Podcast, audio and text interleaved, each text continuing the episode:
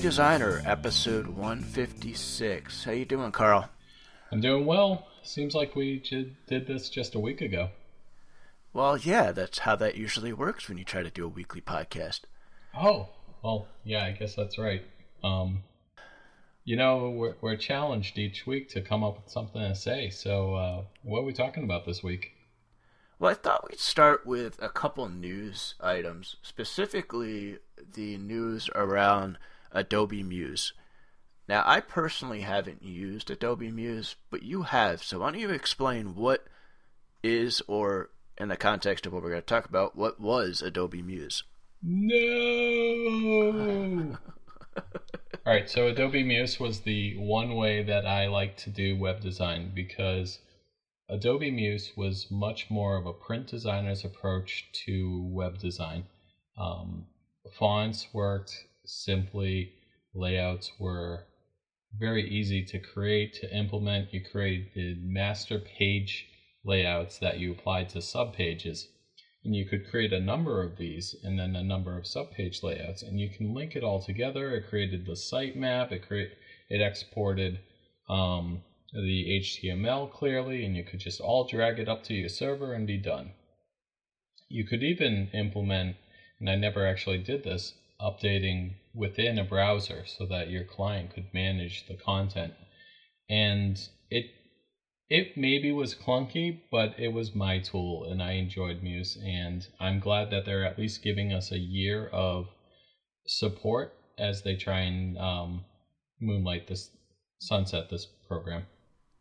Yeah, so basically what the news is is as of basically a couple days ago, they made the announcement that Adobe Muse will be discontinued. And basically, they're going to do support through actually May 20th of 2019. So you actually get almost over two years. Um, Adobe Muse was launched in 2012 and it was the ability to design websites without having to really write code. And I think that was the, the premise behind it. The big thing that's interesting with it is they're basically turning to people and saying, okay, well, can now go use Adobe XD.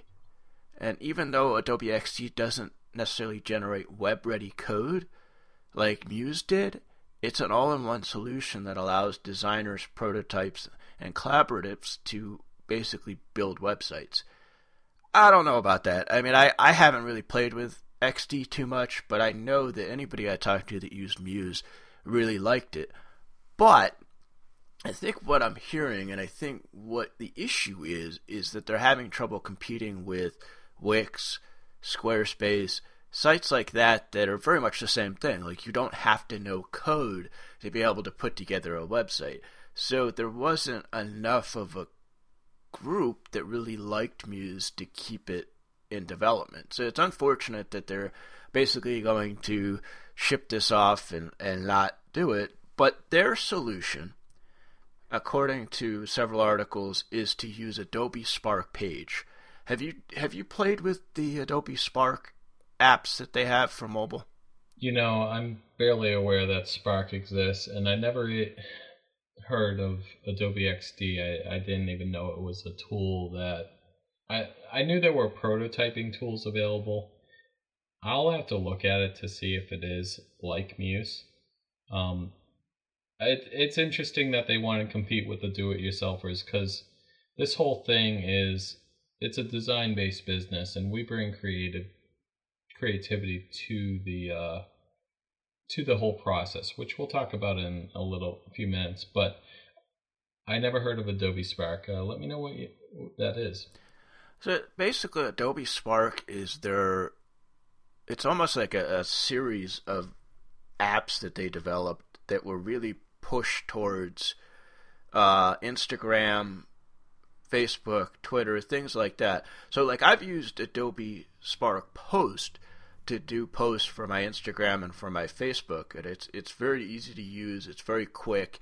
It's basically getting a photo, overlaying some text, manipulating the style of the text, being able to do things like that. And then Adobe Spark Video was kind of the same idea, but for the video side. So that was really geared towards the Facebook and the Instagram videos. And then, according to what I'm seeing, I actually haven't played with Spark Page, but they're saying it actually could build responsive web pages. So that's something that I'm going to have to go in and play with. I, I don't do a whole lot in the web space, so except for the social media posts that I do, I don't really get into doing web development or web pages or websites for people. But it is interesting that they're really pushing people towards that that Adobe Spark family of apps. So it'd be interesting to see what happens with that. Like like anything, it's really good that they're going to have the support until 20 May 20th, 2019. I'm curious to see what they're going to do. Are they just yeah. going to walk away from this area and say we don't really want to to get involved in that? I think that's kind of crazy because, like you said, there's a lot of creatives that are not coders that want to be able to build sites easily and creatively for their clients. Well, I'm I'm wondering a, a couple things. I'm a Creative Cloud subscriber. First off, are they going to uh, turn off the program with its availability? Are they going to eventually pull it? That's one of my questions. Because I've got clients that I've built sites for that I'm going to have to find a succession plan for them.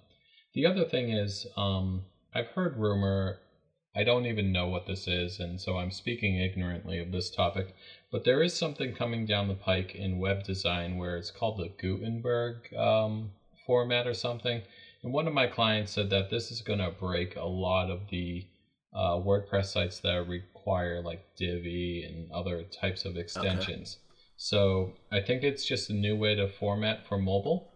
And uh, I bounced that idea off my brother, and he said basically it's HTML6. Now, okay. I don't know enough about it to talk to it. I don't know. I just know the name Gutenberg. So it's something I research or talk to a web expert about. Yeah, that is interesting because it, it's it, it is interesting because there's this whole movement of do-it-yourself websites, like I said with Wix and Squarespace, and and they they could be really nice websites, but it's interesting that Adobe didn't want to play in that that realm. Like I, I don't understand. Was it really not that much use of it that it was worth shelving and saying, okay, this is not worth using. Like I, I'm really surprised by that. Now, the stupid thing is they're going to give support for two more years. And, and I laugh because the article I read earlier said that, well, you could continue to build sites in Muse for the next two years. And it's like, why would you? You're not going to be able to fix them after May 20th to 2019. So obviously, you're going to walk away from this program at this point and find the next thing to do. Now, I know you said you've actually done some websites with Muse. Mm-hmm. The good thing is it doesn't sound like it just. It, it's not something like if you were on Squarespace and Squarespace went out of business that you'd lose your website. The website is still a code, so you can actually download that code, and you might have to do some tweaking to it to put it up somewhere else. But it, it's not like Muse is a platform like WordPress or Squarespace. It's just an easier way to build. It's a tool. It's an easier yeah, way to modular, build a website. It's a modular tool. It exports uh, CSS, HTML files. Um, and I'm sure there's one proprietary file just so that it can reopen in Muse and format everything correctly. Um, I've never taken a Muse site into Dreamweaver. I don't even know if Dreamweaver still exists really. Um, yeah, it does. It does. That that's like their their hardcore coding platform. But like it's. I I think Muse is still a little too advanced for those do-it-yourselfers. Um, so that kind of brings me to one of the other things we'll be talking about a little later is creative process. But there was another bit of news you wanted to talk about beforehand, right? Yeah, there's um, it's basically for students. Um, I know that part of the goal of Rookie Designer is to kind of target newer designers, up and coming designers, especially ones that are in college and stuff like that. Well, I'm a huge Apple fanatic. I love Apple products. I have a lot of Apple products. Sure, I laugh. You're shaking your head at me. One of us. Um, yeah. I'm not. So, I'm a PC. Yeah, yeah. So I just recently bought a iPad Pro 10 and a half inch with the pencil, and I absolutely love it. How much? Apple just What was that? How much? Um, I think I paid. I think I paid about seven hundred dollars for the whole package. So it was. It wasn't. It's not cheap. Apple products aren't cheap. We all know that. But you're about well, to tell us about a cheap option. Yes, and, and what's really nice is for students, they actually have come out with a nine and a half inch iPad with Apple Pencil support, and it's only two ninety nine for students. So it's a great way to obviously suck in more Apple fan people, and also it's a great way for students. Because I will be honest with you, there's a lot of different tablets out there. There's a lot of different style, styli, or whatever the hell the plural is for that. Stylus. A lot of different stylists, yeah, out there. They they work okay. Now, obviously, Wacom has the market when it comes to tablets and, and stylus and stuff like that. But for an actual tablet in the sense of something like Apple, I have found the pencil is incredibly accurate, incredibly responsive. And that's something that I know a lot of other ones have trouble with. That when you're drawing a line, that the line doesn't stick close to the stylus. It's still lagging behind. So that's one of the things that I find impressive about the pencil and about the iPad. So there is there is a new option out there um, as of a couple days ago, the nine nine point seven inch iPad with Apple Pencil support. Now again, this is for students to get that discount, but obviously that's still going to be available. I think it's three three twenty nine or three forty nine, three twenty nine for non students. You may get a believer out of me on that one but I'm holding up my little stylus for my Lenovo, which I got on the Amazon truck. I this stylus, I might as well be drawing with a knuckle. yes. For as accurate as this is, and the Adobe uh, Android programs are pretty much useless unless you're looking for style where it's got a specific look. Thankfully, I have a client where I've been able to utilize this to great effect the investment's far less. It's nearly half, um, or a third. But yeah, there's that. And, and, that, and that's part of it. Is you are paying for the Apple name. You are paying for the technology that Apple has put a lot of work into. Um, I, I've I've been impressed with it. I'm a little worried about how they're producing it so cheap, or if they're taking a hit. I have a feeling that I mean two ninety nine is still not cheap. I mean, it's it's still a, a good price for a, a tablet. I think they're taking a hit. I don't know this for fact, but my personal belief is they're taking a hit because they want these in schools. They want students using because the one thing we both know about Android versus Apple is the OS and locking you into the OS, which is why I used to be a PC user and now I'm a Mac desktop user and laptop user because I got tired of trying to play in the two different ecosystems. They want people in their ecosystem. If they can lock them into the ecosystem, they're going to buy an iPhone, they're going to buy a Mac. And it's just one more way to get people into that ecosystem. So I, I would be surprised if they're not taking a hit of some sort by doing this. Not not that they took a hit when I bought my seven hundred dollar one myself. So it's like I think I might have made up for a couple students that don't have to pay that much. Yeah, but so it's it's pretty cool news if you're in the market. If you're a student and you're in the market for a tablet, I highly recommend looking into this. And if you get a chance to go to the Apple Store and play with the pencil, you'll be really impressed with how responsive it is. So let's go into our main topic today. What is our main topic? You already touched a little bit on it, but what do you want to talk about? Sure. So with all this do-it-yourself stuff, and everyone that knows their their niece or nephew that has a pair of a set of crayons um, to make their logo, uh, I want to talk about creative process and kind of the value proposition of hiring a designer, both a web designer, a music designer, a you know a, a video designer. Why do we bring these experts in to do the job that maybe we have a computer, maybe we can do it ourselves. Um, and for example, I have clients that are lawyers, three hundred dollars an hour, right? And they want an editable file, perhaps, for their brochure.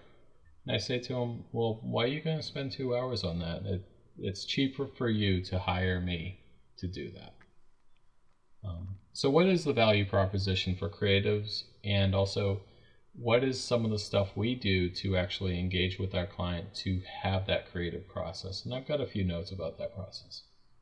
The creative process is definitely something that you really need to lean on when you're talking to clients because it's how you it's how you develop what you're designing. And I think that you're right. There's a lot of people that don't see what that is because they see a logo, they don't see the process that goes into designing that logo. Or, like you said, they'll see a video online and they won't understand that there was storyboarding, that there was a script written, that there were all these other things that go into it. It's not just slap it together and it happens. So, the creative process is definitely something you have to learn. It's something that you develop as you go. And I think that's something that you it, for people who are who are new to design or new uh, coming out of school and going either to work with somebody else or to work for themselves, the creative process is something you kind of grow with as you get more experience. I could tell you that when I first started doing logo design, my creative process was completely different than what it is now. Right. And that's why my pricing structure has changed too, because I've developed a way of doing it. For example, one of the things I use in my creative process for specifically with logo design is I have a it's probably about a four or five page questionnaire that I provide the client so that I can get a better understanding of what their business is exactly, who they are personality wise, because especially I work with a lot of small businesses, so a lot of times those businesses are very much their personality. It's a very much a personally branded business. So I want to get to know what they like, what they don't like, what colors they like, what colors they want to use. Now, all of this information is gathered so that then I can use my expertise to say, okay, this is what I suggest we do. It doesn't mean when the person comes to me and says, I want to use fluorescent pink and teal, that I'm going to sit there and be like, okay, that's what we're going to use. No, it, it's okay, those are the colors they like, but maybe I need to sit down and talk to them and say, as a lawyer, you probably don't want to use fluorescent pink in your logo. But doesn't mean we won't, but I think we need to discuss this. So that's part of my creative process is I have that questionnaire, I get that information back, and then I do other things while I'm waiting for that questionnaire to come back. I, I will research their business online. I'll look at their website if they already have one before. Hopefully not. Hopefully they're doing it the other way around. But the other thing is I will look at their competition and see what does the competition have for logos or what are they doing for colors and what what trends in the industry that they're in are there. So I do a whole research part of my creative process. Um, following that line, I will like I I'm not much of a sketcher or someone who draws by hand, but I know there's a lot of logo designers that that's where they start. They start on paper, they start doodling, they kind of get their the juices flowing, they figure out what they want to do and you'll see some really cool stuff when people doodle like that to, to get things going. I don't really do a whole lot of that. I might do a little bit of it, but because I don't have as much of the drawing side of my creativity, that's something that I don't do a whole lot of. But I will do word choice, I will do color choice by making lists and just brainstorming and saying, okay, everything that has to do with this business, these are the keywords that I think of, or these are the keywords that I came up with with the client. Same thing with colors. These are the colors that are trending for that type of business and I'll and I'll sit there and go, okay, these are the ones that are overused. These are the ones that could be used a little bit more, or these are the ones that are used a lot for these specific reasons.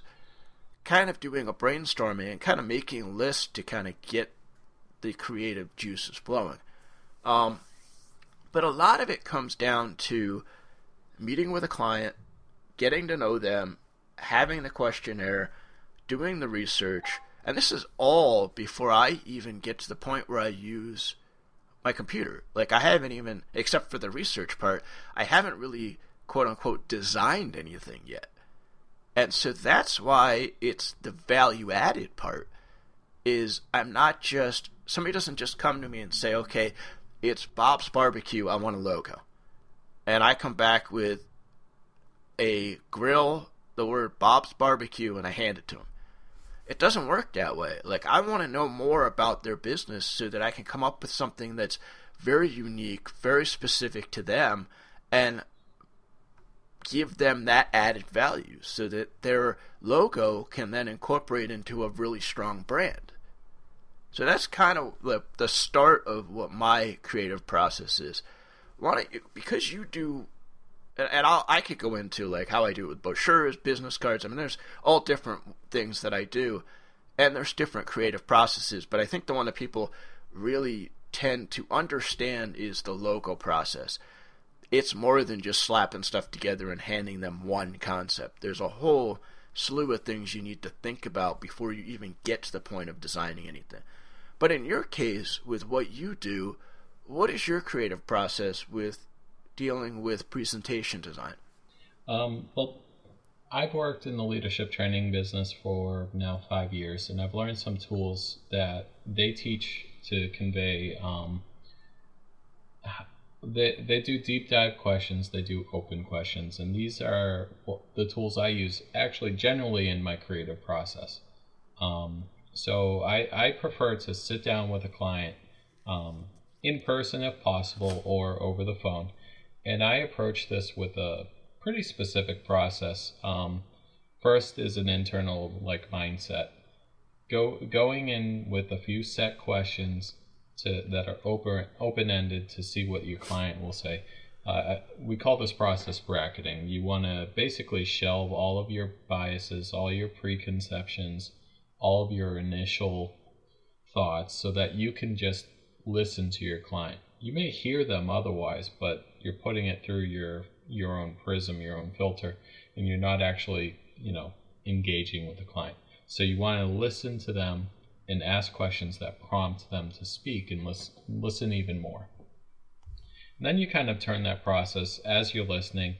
When they kind of hit a point where they're, um, you know, towards the end of an answer to a specific question, you might paraphrase back to your client just to make sure that you've heard them correctly, that you have captured in your notes the key words, things that will become your launching pad for when you're doing your research out there in the marketplace.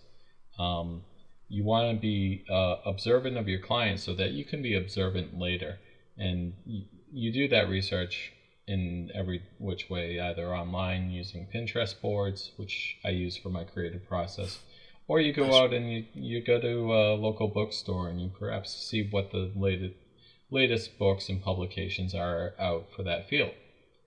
Um, and then you also want to ask your client to give you some visual aids if they have any.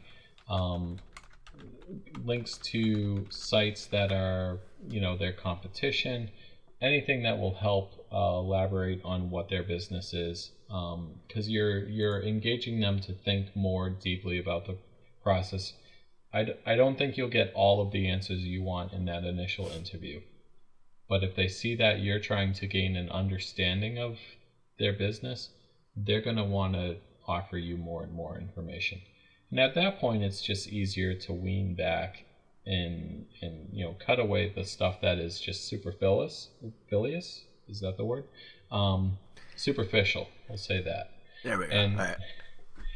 and uh, you get to the real meat of the the project. Now, how that works with uh, presentation design. There are some key concepts and key things that I bring to every presentation design because um, there are some best practices and there's guided learning practices that um, I there's a book called Show and Tell, and I'll get the title for the show notes. That is an ebook that talks about how to create these presentations that are more sketch driven, um, more to help elaborate on a story rather than reading from a PowerPoint slide.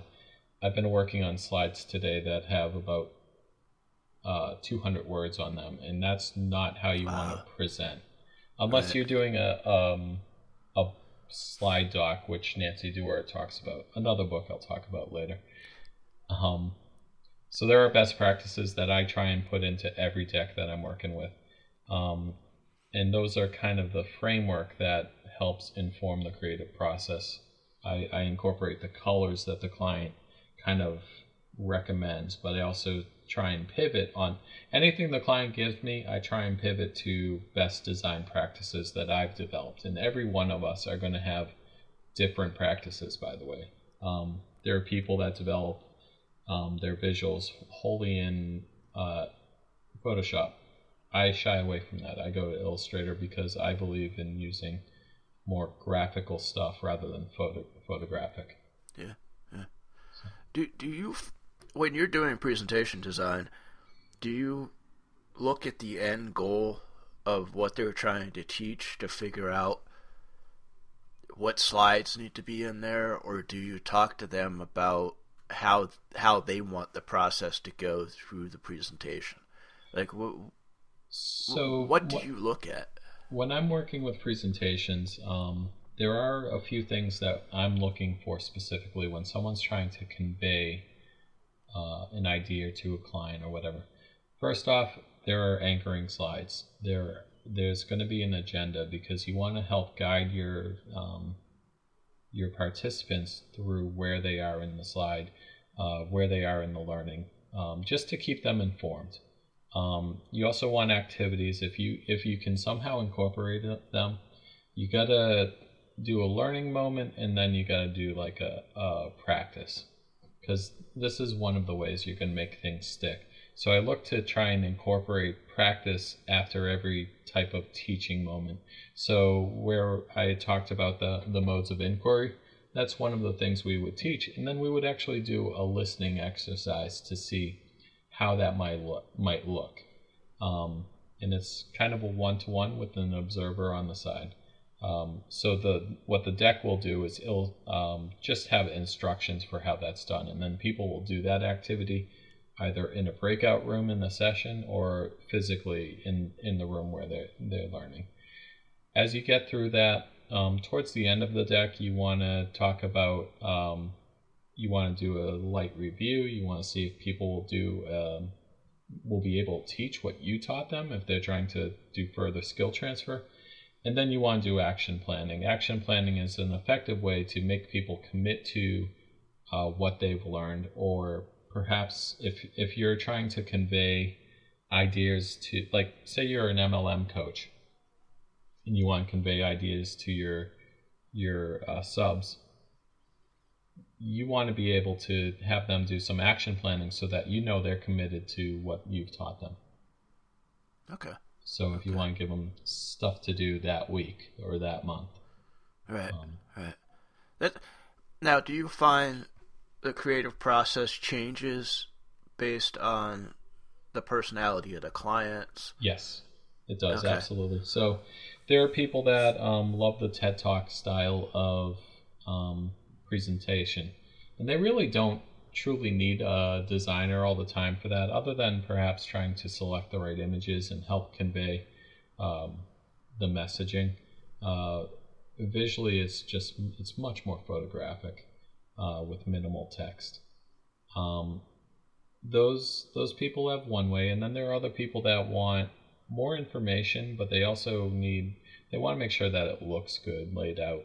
Um, those are the people I like to work with, and then there are people that we develop the deck together as we're creating. They'll they'll have something storyboarded. We'll do the full deck, and then we'll go through this hand-holding iterative process, which isn't as bad as it sounds. It's actually I I, I like engaging um, learning designers and actually helping them think through the process. It's, it's pretty fun. So there are clients that will want to partner with you because they actually see you as the test subject for what they're trying to convey.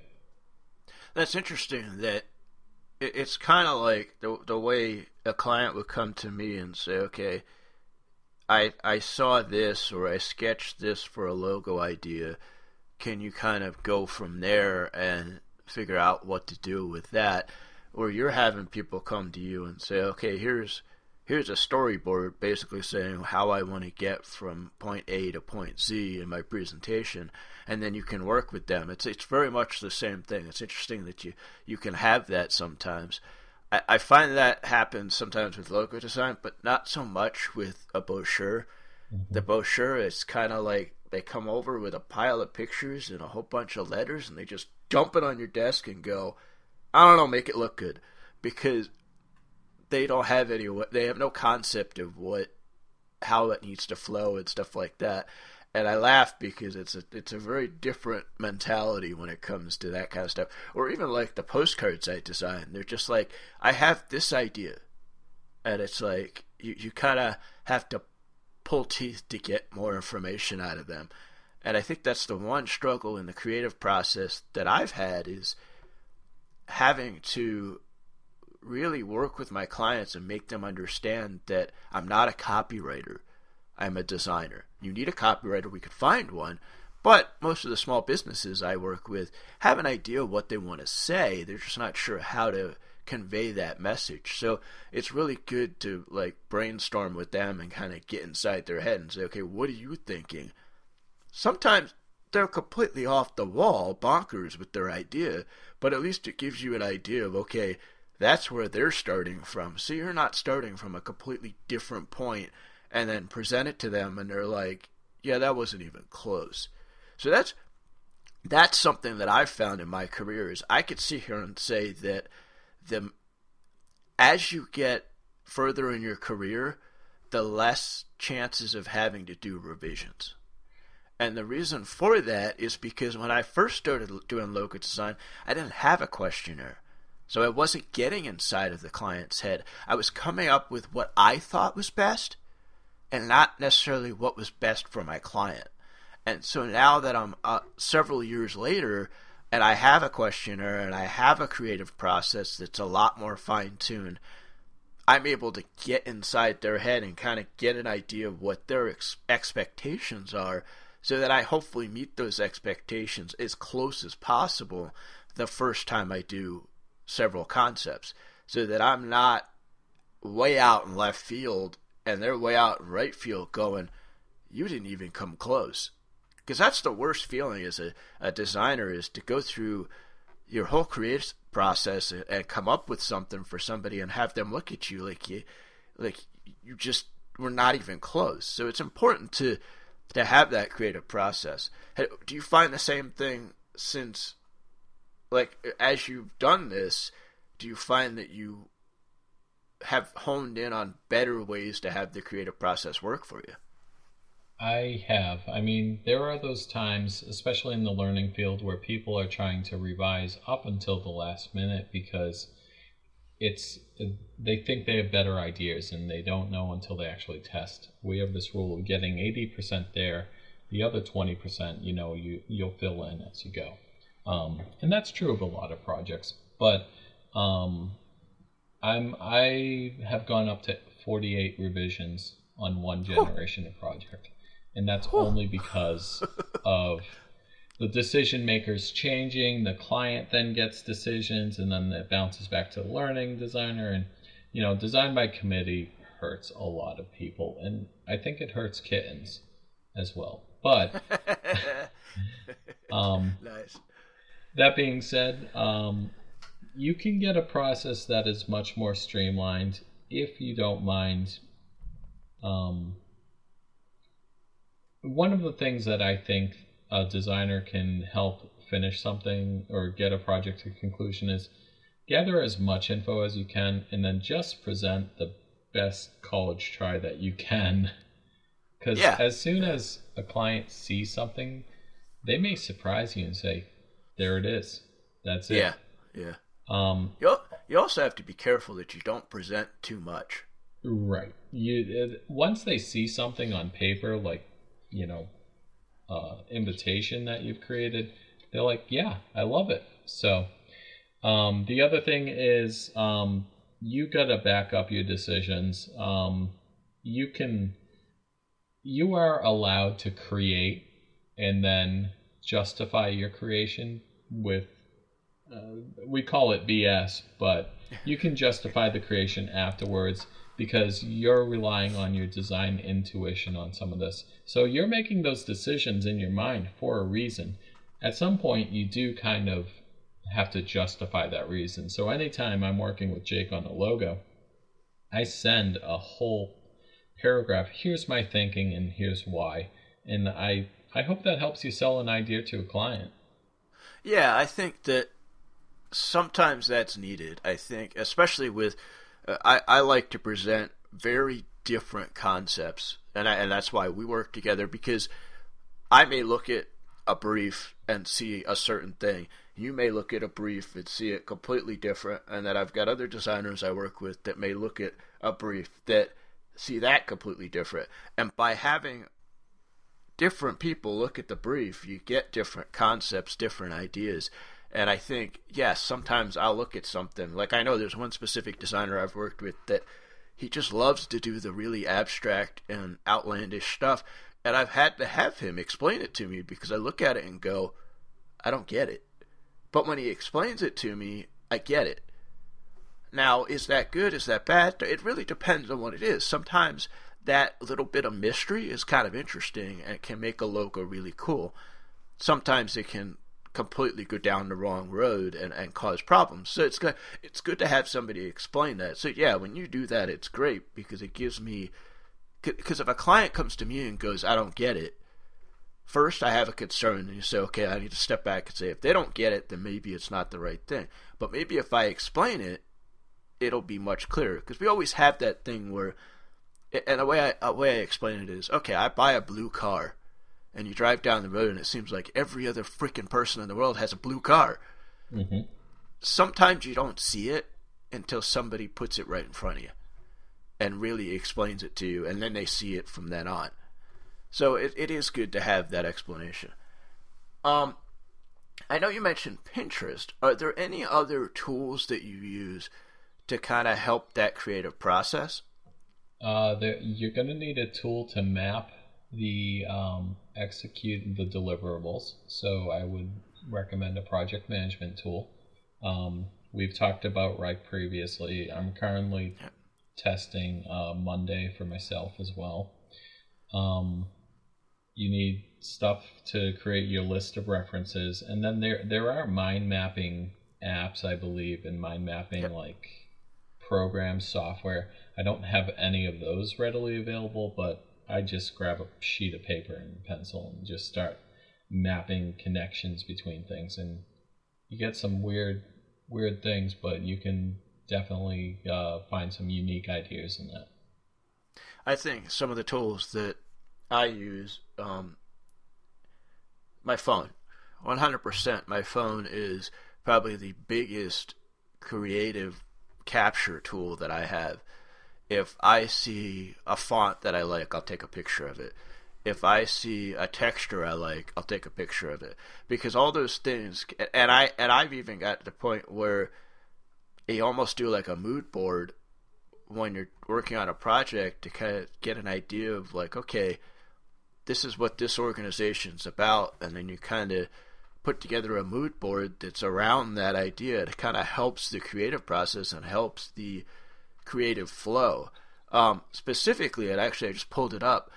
Adobe Capture is an app for your phone that's specifically for that. It's for capturing um, elements in the in your environment, whether it's patterns, whether it's fonts, whether it's color combinations, things like that. It's a really cool app that I've used occasionally, but just having the, the camera on your phone allows you to capture those things.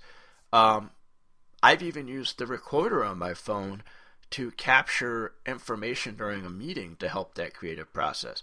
So, because a lot of times when you're in a meeting, you're just getting a whole bunch of stuff thrown at you, and you're trying to figure that out, trying to understand it, and like you said, you're trying to listen.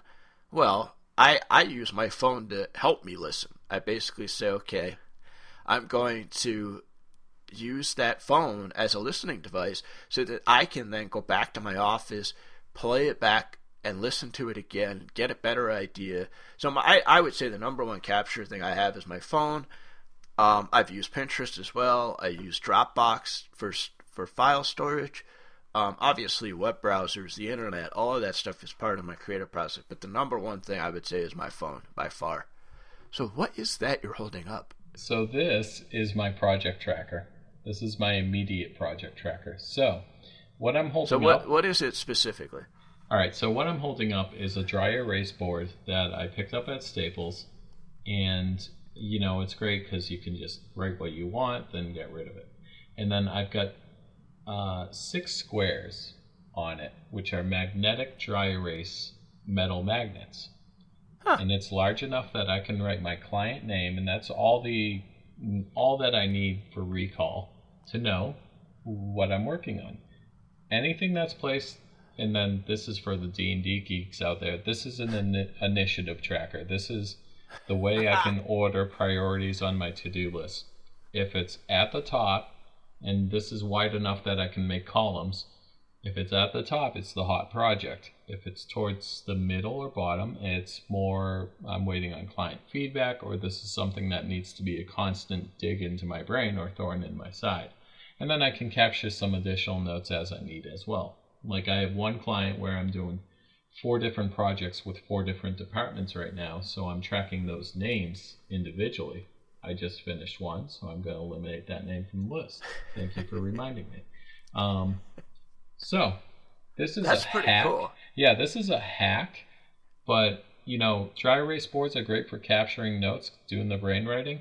But I also need the mobility of the the projects so that I can re- readjust my priorities. If you don't mind, if we could get a photo of that, we'll actually put that in the show notes so people could see just exactly what that is. That is incredible. That's pretty cool. Um, I'm a huge fan of dry erase boards as well. I have one behind me in my office. I have one in my kitchen. I, I use them all the time because as much as I can use my phone to capture ideas and stuff like that, sometimes it's kind of cool to stand up at a whiteboard and be like, okay, I'm just going to write everything out that I'm thinking about. And then, like you just did, you, you could actually cross them off because there, there is something extremely satisfying about erasing something off of a dry erase board when you're done or crossing something off of a piece of paper. It, there is a different mentality compared to tapping and putting a check mark next to something digital. Oh, yeah. I just took away one name at the bottom because we just finished the project today. I was uh, training some webinar producers, and the one one of my top students did it and did it perfectly. I just I was in the background passively, and I think she did a great job. So that's um, cool. And it was the final webinar in the series for the training. You know, they were doing a live thing with a live client, and I had trained them up and done it. And so knowledge is transferred, and that project's complete. And that's Very that's cool. awesome because I feel good about having done that work, and I can feel good when I they pay the bill. yes, you always feel better when you get get paid.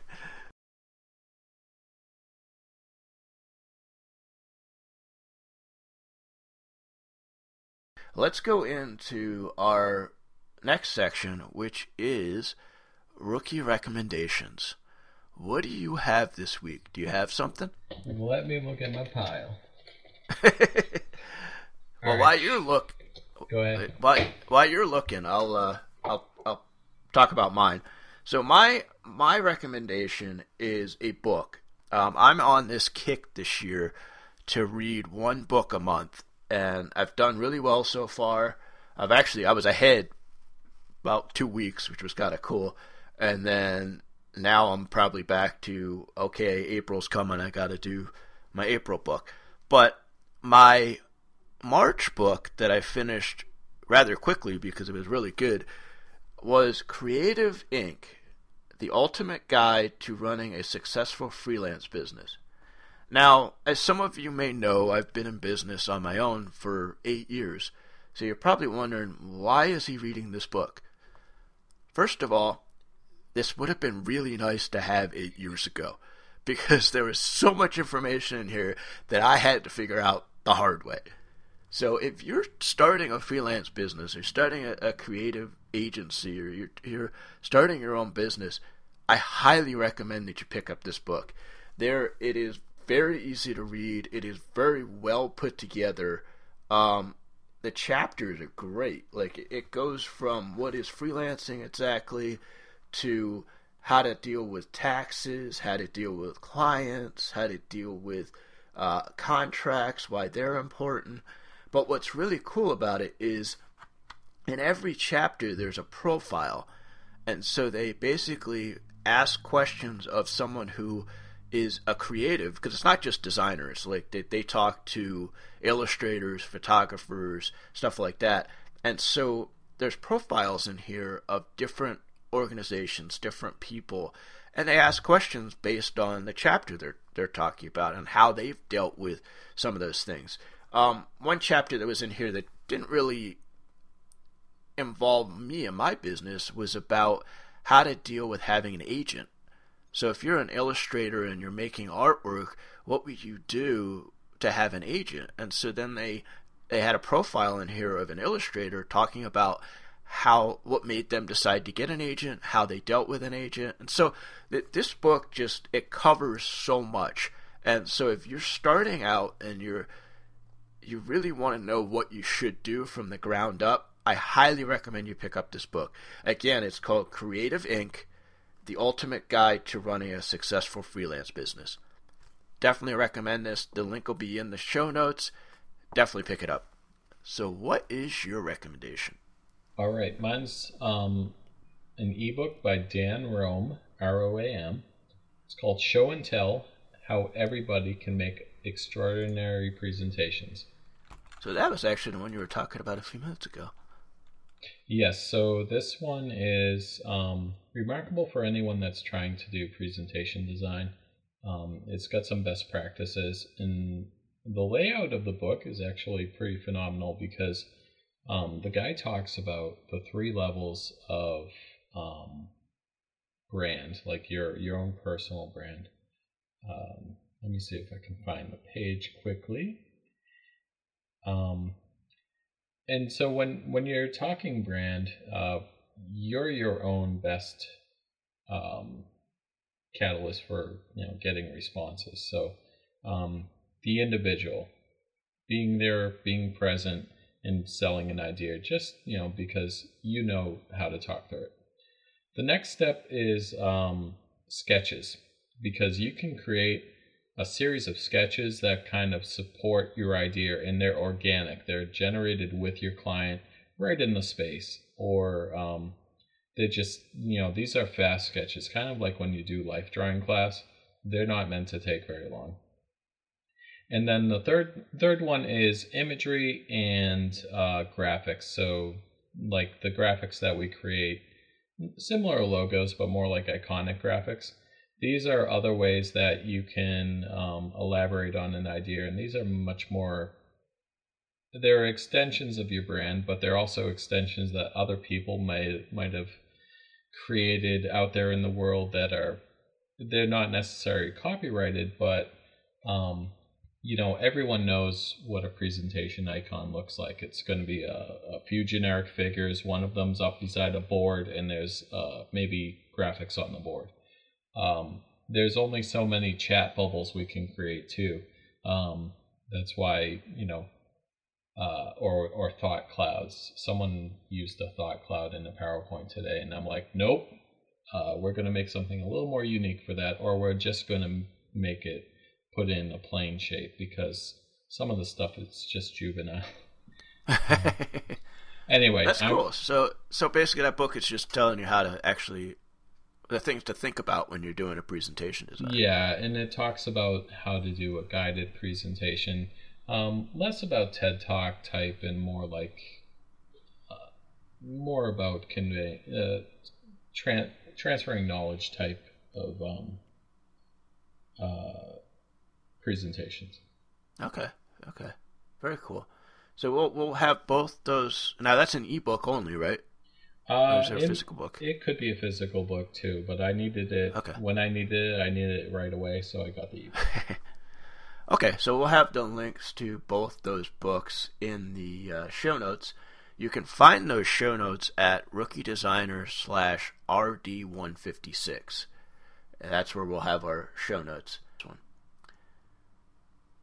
I think that's where we're going to close off. Is there anything else, Carl? I think that's it. We've covered quite a bit of info. We even ran a little long. I think that's great. Uh, a lot of good content. Um, and I would love to actually talk to a web designer about their process too, because we've we've covered the print side. I think there's more in the web web field and video field. Maybe we could learn. Yeah, I mean, if you're a web designer and you're interested in talking to us about the creative process, definitely reach out to us. You can reach out to us at show at rookiedesigner.com, and that email will actually come to us, and we can figure out a time that we can have that discussion. You can find Rookie Designer online at rookiedesigner.com. You can find us on Facebook at facebook.com slash rookiedesigner. We're on Twitter as well as, yes, we're on Twitter as well at Rookie Designer. And I think those are all the places you can find us right now. The biggest thing is find us on Facebook. Get in there, leave comments, let us know what you think. Um, the show, the podcast is actually available on all the podcast apps. I'm actually putting it out on Anchor.fm as well now. So if you're an Anchor fan and you're on there, definitely uh, check us out there. And you can actually call in if you're on Anchor, and we can figure out if we want to use some of those call-ins and how we can do that. So again, it's it's on all your major podcast applications, iTunes, Stitcher, Overcast, things like that, and now on Anchor as well. So I think if we're done, just remember, everyone's a rookie before they're an all star.